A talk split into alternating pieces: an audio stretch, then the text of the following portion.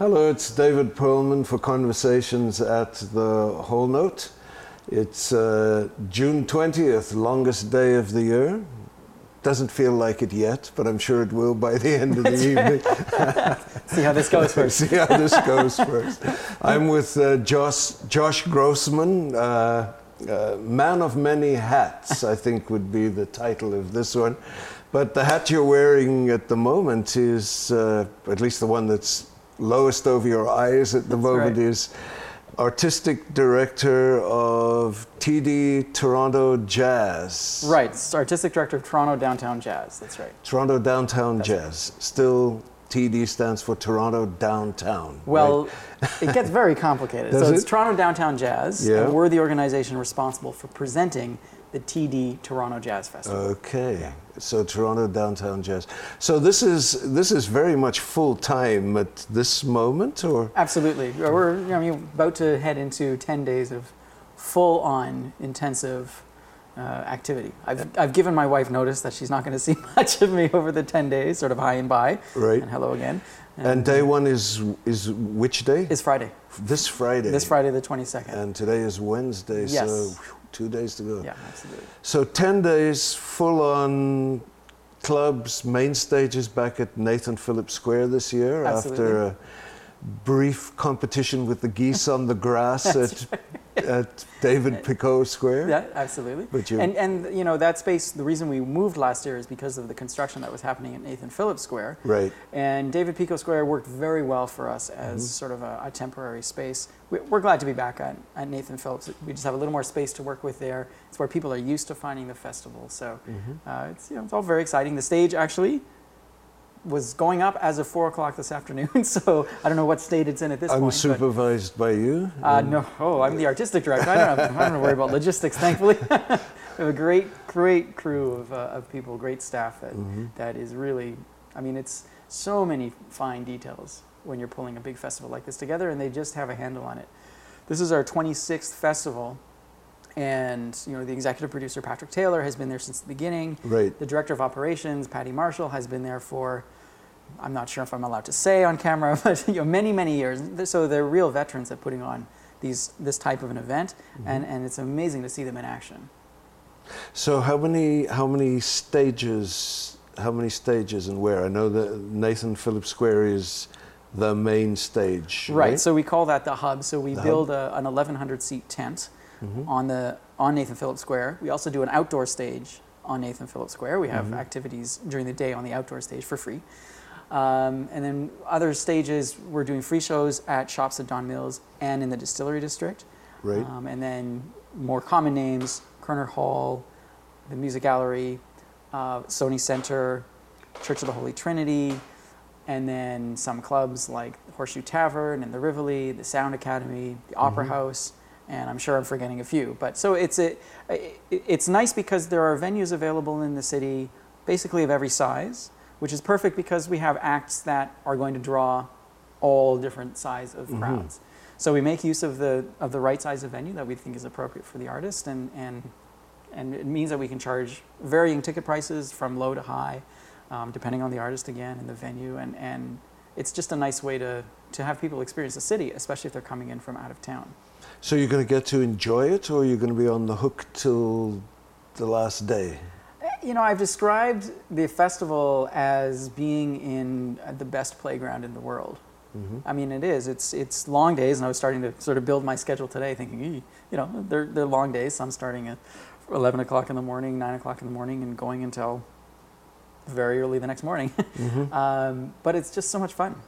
And what are you're going to be on the hook to do during the thing? Well, that's what makes it so fun for, for me as artistic director is because I'm not worrying about too many of the logistics. My job really is to go around and meet the artists, make sure that they know who I am and, and that they feel welcome to the festival, um, and, and then get to, to hear them perform. And you know that's it is fun, but also I'm doing work there. It, it, it's amazing how many times an artist will come to the city, and once they're on stage, the performance is really different, maybe than what I would have expected. Not necessarily better or worse. Sometimes better, sometimes worse, but but different. Um, and so it's always interesting to be in the audience, experience that as an audience member, but also observe how the other audience members around me are reacting to it. Mm-hmm. Um, and that sort of gets filed away for future reference. And when that artist's name comes up again next time, we sort of say, yeah, did or didn't work, or, or here's how people reacted to Mm-hmm. Needs a big and- you needs a smaller venue. Absolutely. That kind of thing. Absolutely. Yeah. You're going to be doing some of this as well, right? During. Most likely, Yeah. yeah. And some are phoners, and some is with press, uh, with uh, print media. Mm-hmm. Some will be on camera as well. But you're going to be doing some interviewing. You're going to be. Oh, me personally, my, yes. My chair. Yes, absolutely. So say more about that. Sure. one. So the Ken Page Memorial Trust has been a, a longtime supporter of the Jazz Festival, Great. and in, in past years they've run they've supported something called the Ken Page Memorial Trust Workshop Series, Mm-hmm. and it's been sort of an assortment of local artists or or people otherwise involved in the jazz business and the jazz industry somehow in Toronto. Um, this year we changed it a little bit. We're really focusing on artists that are performing on stages at the festival. So we've changed the name. Still Ken Page Memorial Trust, generous, generously supporting it. We've called it the Inside Track this Right. year. And it sort of gives people an opportunity to come and hear an interview with artists, get a sense of what makes them tick, why they do the things that they do. Um, and it's for free every day at 12.30 on the outdoor stage in Nathan Phillips Square. Oh, on the stage. Uh, yeah, Okay. um, which is again, it's a nice venue, nice big venue, so Right. we can have lots of people there experiencing it. Um, and, and that's you know the chance to hear an artist talk about his or her craft Mm-hmm. is really special. I find um, it, it's it's an insight into the artist that we don't often get. And reading a bio on a piece of paper is is a bit cold. It doesn't give the true sense of who the artist is and, and, and what makes that person um, inspired or, or where the influences are drawn from, that sort of thing. So the interview setting will be really fun. So um, Jim Galloway, who's the former artistic director, Right. is doing the first five days, and I'll do the last four. And I've been doing my homework these past couple of days and putting together the questions, and it's you know. You, Fun want, to you do. know, you want to be well researched. You want to sound Sure. intelligent. you People are not as questions. impressed now as they would have been 10 years ago, where they knew that you actually had to do the research rather than go to, you know, Ma Google for everything. It's But still research. It's still research, and it's, it's pretty interesting. yeah, Yeah. absolutely. Yeah. So, um, are, are people typically going to be interviewed before or after they do their their performances? Oh, I think it's always before. Always before. Right. So, Okay. um, yeah, people will be performing either later that afternoon or, or in the evening, either on free or, or paid stages Okay. around the city. And are you, uh, as a player, talking about other hats, uh, Toronto Jazz Orchestra? Yes, 18 years? Did I read almost. Uh. I think this is our 14th season. 14 So we're heading into our 15th year. Uh, and Were you, were you nine when you started? thank you. no, not at all. I, it, it, I started it when I was a student at University of Toronto. Um, and the trajectory of a student who's getting out of a jazz performance program is probably different for everybody. But, but for me, I was really keen on making performance a part of my life. And when I got to U of T, and even before, I had really developed a love of playing in a large jazz ensemble. Mhm. And you know, to work with Phil Nimmons and Paul Read and um, uh, uh, that, that Ron Collier. At faculty, so the nine o'clock or and Oh yeah, the 10 o'clock the and 10 11 o'clock, and the jazz 11 yeah, orchestras. right. You know, that it was that was a really special experience. I mean, Mm-hmm. to work with people that have such a wealth and depth of knowledge about the about the, the the large jazz ensemble. They were all writers, so we got to play their their compositions and arrangements. It was really special. And as my time at U of T was coming to an end, I realized that there there weren't a lot of opportunities out there that I could see to play the type of music. And at that time, it was you know Thad Jones, Bob Brookmeyer, Rob McConnell. Um, I, I wasn't seeing a lot of opportunity to perform that kind of music once I got out of the school setting. Mm-hmm. So I said, "Yeah, what the heck, let's put together a band of, of fellow players that are interested in doing this kind of Make playing. your own. Exactly. That's what we did with our magazine, you know. Yeah, exactly. Not a lot of chance to write for Toronto Life. Let's just start one. There you are, and I'm Yeah. sure that um, you are just as wealthy as I am, working off of a big band. Know, with 18 years, I mean, it's such a it's a special thing because um, uh, you know everyone's realistic that they, they play in the band, and we've got a couple of people that have played in it since the beginning. But otherwise, there's personnel turnover, um, and, and the expectations are that they're going to come in, they're going to have a good time, Mhm. they're going to play with other great musicians uh, of around the same age and, and similar experience. They're going to play great repertoire. And my job as artistic director is to keep things fresh because they're not going to make money at this thing. So the only Right. thing that's keeping them there is the experience. And the beer. Uh, well, yeah, but they have to pay for they that, right? So even Right. that. um, so I really take that seriously as, as artistic director. I mean, how Mm-hmm. am I going to keep this group of 18 musicians interested? Yet again, Yeah. for our So is TJO playing during the festival? We are. So we're we're actually the last night of the festival, the last band at the Rex Hotel. Oh, okay. Um, we're doing the Radiohead Jazz Project, which we we did first in December, Mm-hmm. and it was a, a smash success. So we do two sets, and then there's a great local Radiohead tribute band called Idioteque, which actually is con- constituted of all jazz musicians who Mm-hmm. love Radiohead music. Um, so you know Don Scott and uh, Jessica Stewart and Terry Parker, I think, is on keyboards, and, and Ernesto Cervini on drums. So these are like heavy-duty jazz players that just happen to play in the Radiohead tribute band. So it's, we're going to do the same thing. We're bringing new repertoire. We're each bringing in new repertoire this time to change up the set list a little bit, but the format's the same. We'll do two sets. Idioteque will wrap it up, and it's you know it was packed. It was standing room only last time, which is a thrill for us because. Um, you know the band's good. We have a great time when we're playing, um, but we're not playing swing music. We're not playing rumbas and, and merengues, and we're not playing, uh, you know, we're not playing standards for the most part. So we're in a bit of a niche where it's not guaranteed that we're going to get a huge audience every time. So to do a show where it's a lineup out the door, Right. That's, bit- something. Yeah. good treat. So when you toss these two, well, that hat you wear from time to time year Yep. round. Uh, jazz festival, I assume, has its quiet times and its and Yes. its busy times. Yes, There's Dear John rejection letters Yeah. that you have to write for a stretch of the year. That's that's right. Um, so really, the, I mean, the submission deadline for the festival is December 31st. But by that point, we've already sort of figured out a lot of the major artists that we want to approach, um, and even some of the some of the second and, and, and tertiary stages um, we have programmed to a certain extent. So you know, by the time mid-September and definitely beginning of October rolls around, we're almost full steam ahead already for the for the next year's festival. Wow. And certainly the biggest names require that. They need that much planning in advance. They need that kind of notice, and we need that kind of negotiation time and space. You know, when I look at this particular festival, I mean, it's it's a big festival, Mm-hmm. but it's also not a big festival compared to the giants of the jazz Right. festival.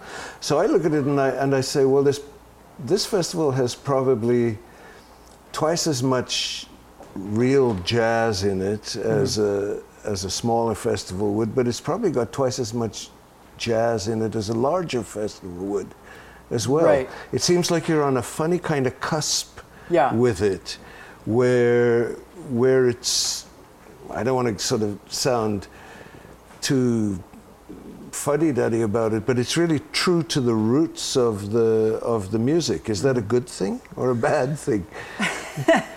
so this is, um, I started the job in, in January of 2010. And uh, I was probably fairly idealistic about how jazz festivals run going in, and in terms of how jazz music sells as a as a quantity, as a thing. Um, so this is one of the big things that I've had to learn, and I'm very much still on the learning curve about how the festival kind of operates fiscally and, and, and how does the business model work. So this, I think you're, you're, you're really right in terms of the size of our festival. We have to program certain acts that may be outside of what most people consider jazz, um, purely because we know they're going to sell, um, and that just boosts up the bottom line, obviously.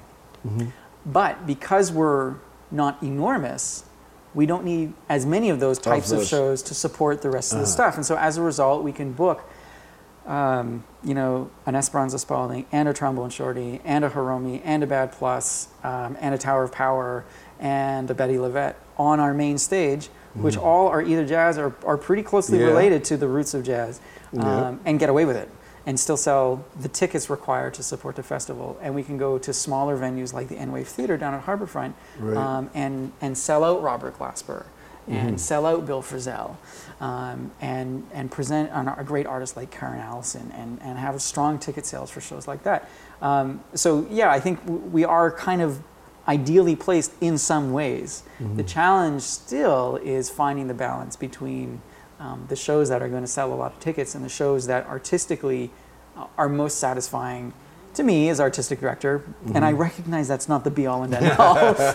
um, but uh, you know, to me as artistic of director, it, it's yeah. certainly part of It's it. part you know, it, because there is, Yeah, I mean- there is a desire on my part to, you know, create some sort of vision for the festival. Yeah, I mean, say, you don't want to be bringing in over the hill giants and have them forget the lyrics and call it scat. You know, it's a way of justifying why they're in your festival.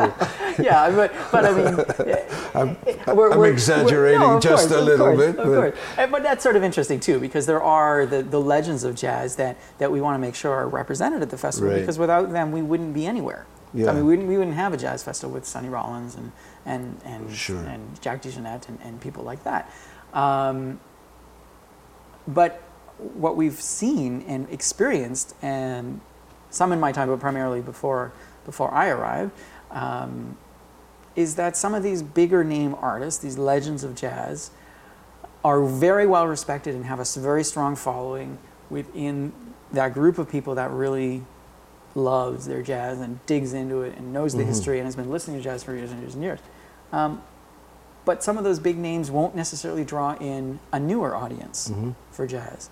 So again, here we're faced with a situation where we've got a fantastic name, legendary jazz musician, who rightfully so is asking a certain fee, um, and then we look at our past experience and say, how do we support the fee that this artist is asking when we know that that person's ticket sales have dropped off a little bit for whatever reason, and, and so you know. So it's a real of balancing No, it, it, it really, really is. And again, this is the thing that I'm that I had to learn very quickly, um, because it's it's a lot of time and energy to to even pursue an artist to the point where we are going to make an offer.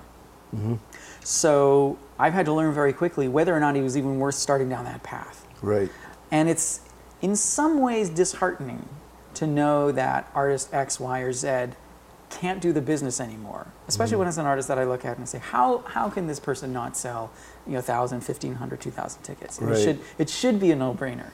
Yeah, but we know there are no Um, Right. no brainers in this exactly. one. eh? Exactly. So you've got a you, you've got a real uh, tightrope. Well, it's not really a tightrope, but a real. You're on a roller coaster for ten days. Yeah, absolutely. Looking forward to it again. Very much so. And afterwards, when the dust settles and you say, oh, other than seeing my wife again, what is it that I'm going to be doing? Actually, we're going to Montreal. What are some of your other? Are you going to go to Montreal? Yeah, we're going to go to? Montreal um, Okay. and experience that, that festival. Um, Okay. I'm slightly embarrassed to admit that I've never actually been to the Montreal Jazz Festival, so Ah. this will be my, my first time going. Um, I've gotten to know some of the people that run the festival through, uh, through my work at, in Toronto Mm-hmm. and with Jazz Festivals Canada, which is this great umbrella group that uh, supports the festivals across the country.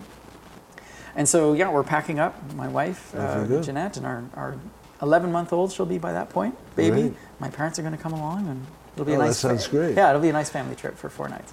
So talk a little bit about uh, some of the other some of the other work you do because it's not all in jazz. Correct. I know, I, I know you from the Toronto New Music Alliance going back, and you're connected with Continuum Contemporary Music. Music. Right. That's the name. CCM. Yeah, right? Continuum Contemporary Music. Uh-huh. yeah. So when I, I I worked at the Royal Conservatory of Music for four years, and when I decided that I, it was time for me to move on, I actually went on from there and had two part-time jobs. Mm-hmm. One was with the High Park Choirs of Toronto, and the other was with Continuum Contemporary Music. And when the Jazz Festival job came along, uh, that's a part-time position, so I had to let something go. It was the High Park Choirs, unfortunately. Uh, Well, unfortunately, that's just the decision I, I made. Yeah. Um, so I'm still with Continuum Contemporary Music as their administrator, and have been. I think this is my fifth year now with them. I'm just wrapping up my fifth year. And whereas the Toronto Jazz Festival is an artistic director position, this is an administrative position. It's something that I also very much enjoy. It's, it's a different part of my brain that I get to use. Um, very different challenges in terms of taking an organization that plays a niche music. I mean, absolutely a niche music. And how do we promote the music? How do we ensure that we're being financially responsible as an organization? obviously government grants play a huge role in that, but we need to find other sources of revenue. Mm-hmm. Um, how do we just, you know, what's the appropriate mix of music? What's the the best way to program a season when, when budgets are really tight? So it's a, it's a totally different part of my brain, and it's a great challenge. Um, the artistic directors, Jennifer Waring and Ryan Scott, are, Right. are really great to work with. I mean, uh, Jennifer has a, such an incredible depth of knowledge about the music and about its history. Mm-hmm. Um, and, and Ryan, who has an incredible depth of experience playing the music, Mm-hmm. um, now adds a different perspective. And, and together, it's like, it's, I don't know. Yeah, he brings everything, incling the kitchen sink. yeah, yeah, right? yeah, a de- depending on the gig. Yeah, Yeah, right. absolutely. It's like you know throwing Yeah. all these sparks into a box and creating this exciting fireworks. Do the two kinds of music feed off each other for you, or or yeah, not? I, the I mean because jazz is sort of my first love in terms of music. It's my where my uh, um, my formal training Right. is. Um, I have a much stronger understanding and love and knowledge about that music than I do of contemporary music. Um, and and when I when I listen to contemporary music, I actually feel as though I'm approaching it from a jazz musician. So I sort of, I'm oh, that's that's kind of a neat chord over there that's that's being Right. used. And, oh, there's you know ni- nice chordal progression that's happening there, and that's kind of swinging a little bit. Mm-hmm. Right. Um, so it's uh, you know th- there's a lot of contemporary classical music that is challenging for me in terms of accessing it and understanding it and, and really sort of being able to get inside of it. What what works well for me in terms of enjoying the music, especially with a group like Continuum, is that it's performed to such a high level. Mm-hmm. So the, the six core musicians are all you know Canadian Opera Company or Toronto Symphony Orchestra musicians, National Ballet um, musicians. So these are you know the best of the best in terms of, of this city. And whether the, the piece of music they're performing is, is like completely out there and is a graphical score and completely based on improvisation, or whether it's, a, it's based on a much more standard form and notation, um, it's performed so well that I'm, I'm able to go along with it. So even if I'm not necessarily, it doesn't affect me sort of uh, in a It's fun, not as vis- fundamental right as uh, you know, if a particular piece doesn't affect me on that fundamental level, at the very least, it's being performed so well, I'm happy to just be in the room and experience it. Um, so, in terms of the challenges that face contemporary music, I do find a lot of similarities because, uh, you know, in the jazz community, we're constantly talking about how to market and how to get more people out and how to make sure that there's longevity to the form, the art form, and and uh, um, you know where are the appropriate venues, which is the Right. exact same conversation to a large extent that's happening in the contemporary classical world. Absolutely. Um, you know, and for us too, you know, Right. like keep your interviews to three minutes or nobody will watch them. So Right. we haven't learned that Yeah, lesson no. here. Well, you know, we? what, what can you get in three minutes? I mean, come on. Exactly. You know, it's on YouTube. You can always skip through yeah, get to this the is juicy bits. true. Um, so it's it's very interesting to work in those two worlds and and see those similarities. And while there's a very strong conversation about space in the in the contemporary classical world, there's similar conversations are happening in the jazz world. You know, so part of me is a bit cynical and thinks that any space dedicated to one or the other um, may not be feasible in this day and age. Rents and leases being what they are, real estate being what it is in the city. So I'm hoping that there's some way for the two communities to actually work together. Actual together. synergies in terms of resources and space, and yeah. that's a that's an interesting one. I'm sure we'll talk about that well, one again. Well, you know, and, and it, it, in, in my mind, it, it, in my per- perhaps simplistic brain, like it, it, it just mm-hmm. makes sense. We're, we're having these same conversations. Why are we having them separately? Why not get together? And, and, you know, and there's that sort of natural bridge where there's whatever you want to call it, there's traditional jazz, whatever various forms that takes.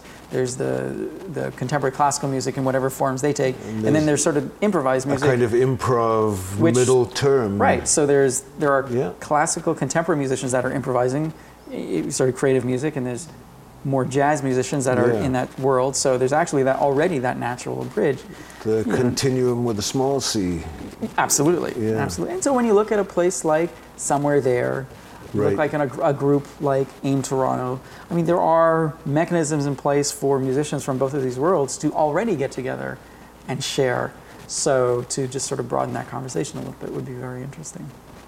We'll have that one another time. Yeah, absolutely. Thank Sounds you. Good. It's and, my pleasure. Uh, enjoy the next 10 and thank you very much and then the train trip or whatever yes. you're going to montreal yeah, yeah, absolutely and then the summer is nice and quiet so absolutely that'll be a treat and thank you too for being with us. We'll see you again as well.